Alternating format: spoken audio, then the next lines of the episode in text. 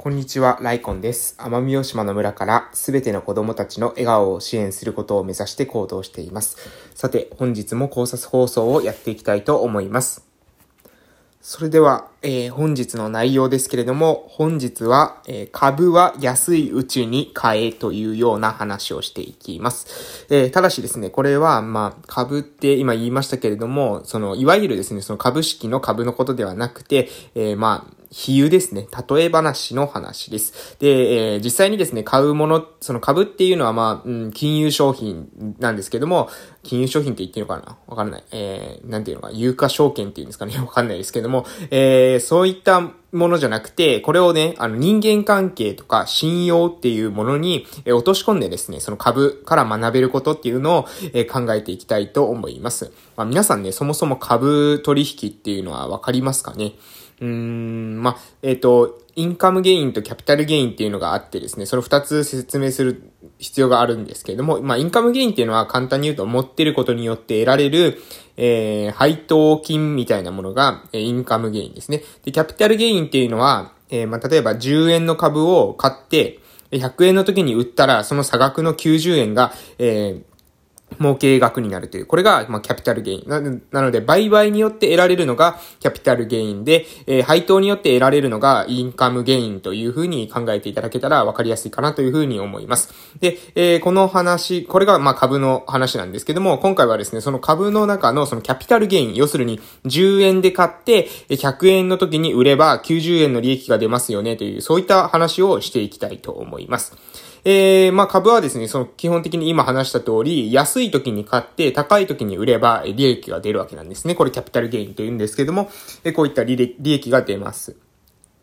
なので、まずですね、この安いところで買う。これをですね、人間関係に、じゃあ落としたら、どういう風な、えー、ここから学べること、このキャピタルゲインを人間関係で得るという時には、えー、どういったことが、えー、考えられるのかというと、えー、これはですね、二つポイントがあるんじゃないかなという風に思っております。えー、キャピタルゲインですね。えー、人間関係におけるキャピタルゲインっていうのは、えー、二つ、え、注意点があると思います。まず、え、一つ目は、その相手のですね、なんていうのかな、株価っていうのを考えるっていうところですね。うん、なので、要するに相手がすごい能力がある。相手が本当は能力があるんだけれども、まだ社会にはそれが認められていないっていう人だった場合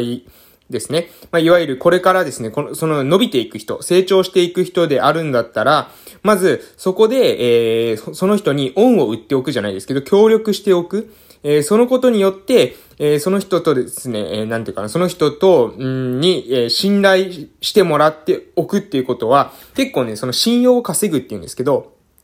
えー、結構ね、いいことなんじゃないかなと思います。なぜかというと、えー、その時には、えー、まあ、ある、えー、自分が頼って、えー、頼られて、信用して仕事してもらったら、その後ですね、その人が成長した時に、えあの人と仕事してたんだよっていうことになったら、その、それだけでですね、なんていうのかな、自分が得られる信用ってすごく大きいですよね。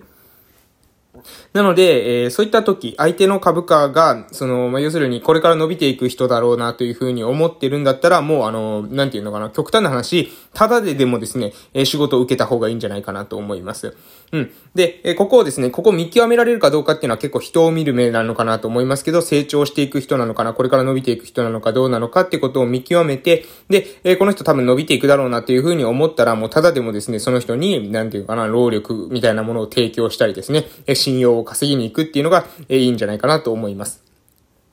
で、えー、まあ、これが一つ目の、その、一つ目であって、まあ、その低く、安く買って高く売るっていう、まあ、原則の、根拠になるんですけども、もう一つはですね、この信用とか人間関係の特徴というんですかね、えー、になるんですけれども、それはですね、何かというと、えー、もう一つのその観点っていうのは、相手が、あの、恩を忘れない人かどうかってことを、これを見極める必要もあると思うんですね。うん、要するに、キャピタルゲインとかインカムゲインとか、そのお金の話になると、えー、お金は別に、な、なんだろう、うん、えっ、ー、と、その忘れるとかっていう概念はないですよね。えー、なんか実はその株式だったっていう風なことをみんなが認識してない、なんか株式だったってことをみんなが忘れて株式じゃなくなってたなんてことはないですよね。絶対にないと思います。要するに、えー、千円札がですね、なんだろう、えー、その千円札はなんかもう使えないよとかっていうことにならないじゃないですか、急に。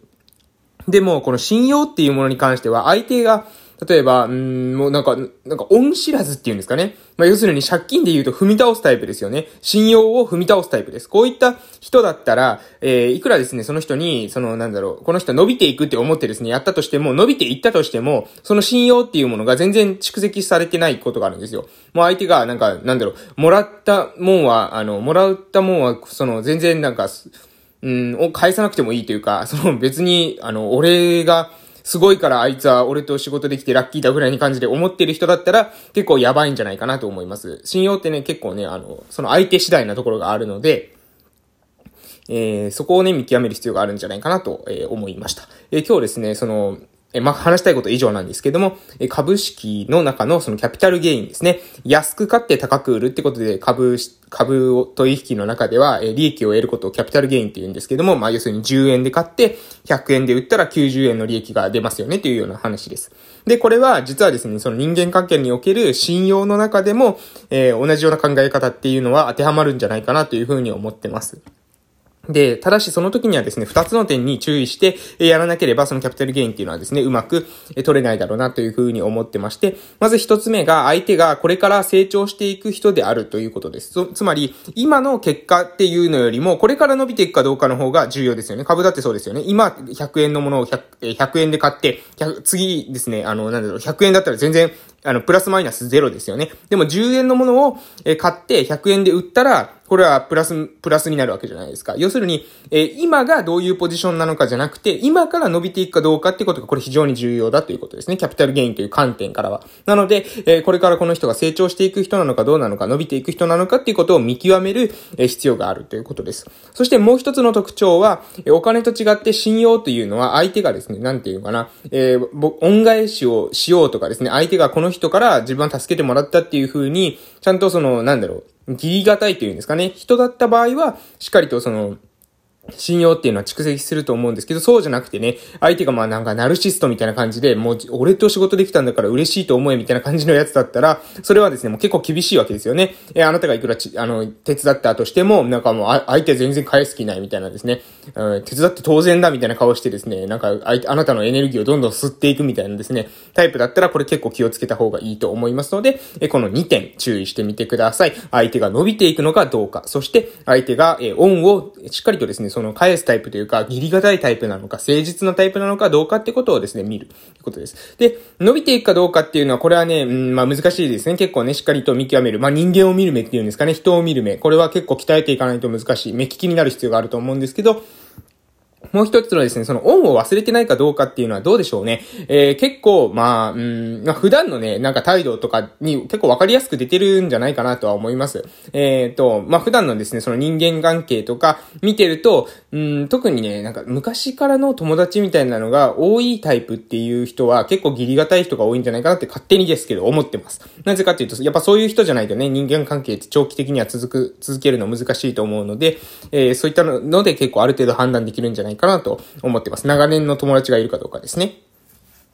はい。ということで、今日は2つの内容でした。どうだったでしょうか？皆さんも少し考えていただけたら嬉しいなというふうに思います。信用をですね、ちょくちょく、えー、ちょくちょくじゃない、コツコツと蓄積していくことっていうのは、えー、お金以上に大事なんじゃないかなと私は思ってます。これからの時代がですね、まあ、お金だけじゃ、えー、どうしてもね、その、うん、なんだろう、え、お金だけがが価値があるっていう、まあ、いわゆる資本主義の考え方だと思うんですけども、えー、そういった、えー、まあ、なんだろう、そういった洗脳っていうか、そういったものを考えっていうものから、だんだんとですね、皆さんのその価値が多様化していくことによって、お金が全てじゃないかもしれないなっていうふうに思い始めている人がですね、だんだん増えてきているような気がしています。その中の一つの観点として、信用、これを、自分の中に蓄積していくために、どういったですね、えー、自分の活動をしていくのか、そして、自分の人生をたす、えー、何か目的を達成していくためにお金以外にですね、どういったものが、えー、資産になり得るのかってことをですね、ちょっと知っておくといいかなというふうに思いましたので、えー、こういった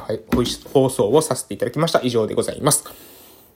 えー、ライコンラジオでは朝に一日のスタートダッシュを決める偉人たちの名言の配信、ゆうに私の学び、考えたこととかですね、えー、興味のあるコーチング心理学読書っていうのをですね、話したいと思いながらも、まあね、いつのことに、いつになることやらという感じでですね、もう半年前ぐらいからこんなこと言っているような気がしております。えー、で、ラジオトークというアプリから配信しておりますので、公式のアプリからだとクリップ機能とかですね、バックグラウンドで2倍速再生ができるとかっていうのが使えます。えー、これをうまく使うと隙間時間にですね、効率よく聞くことができますのでおすすめでございます。Twitter もやってますので、ご意見などありまましたらそちらからメッセージいただけますと大変嬉しいです。最後まで聞いてくださって本当にありがとうございました。それではまたお会いしましょう。失礼しました。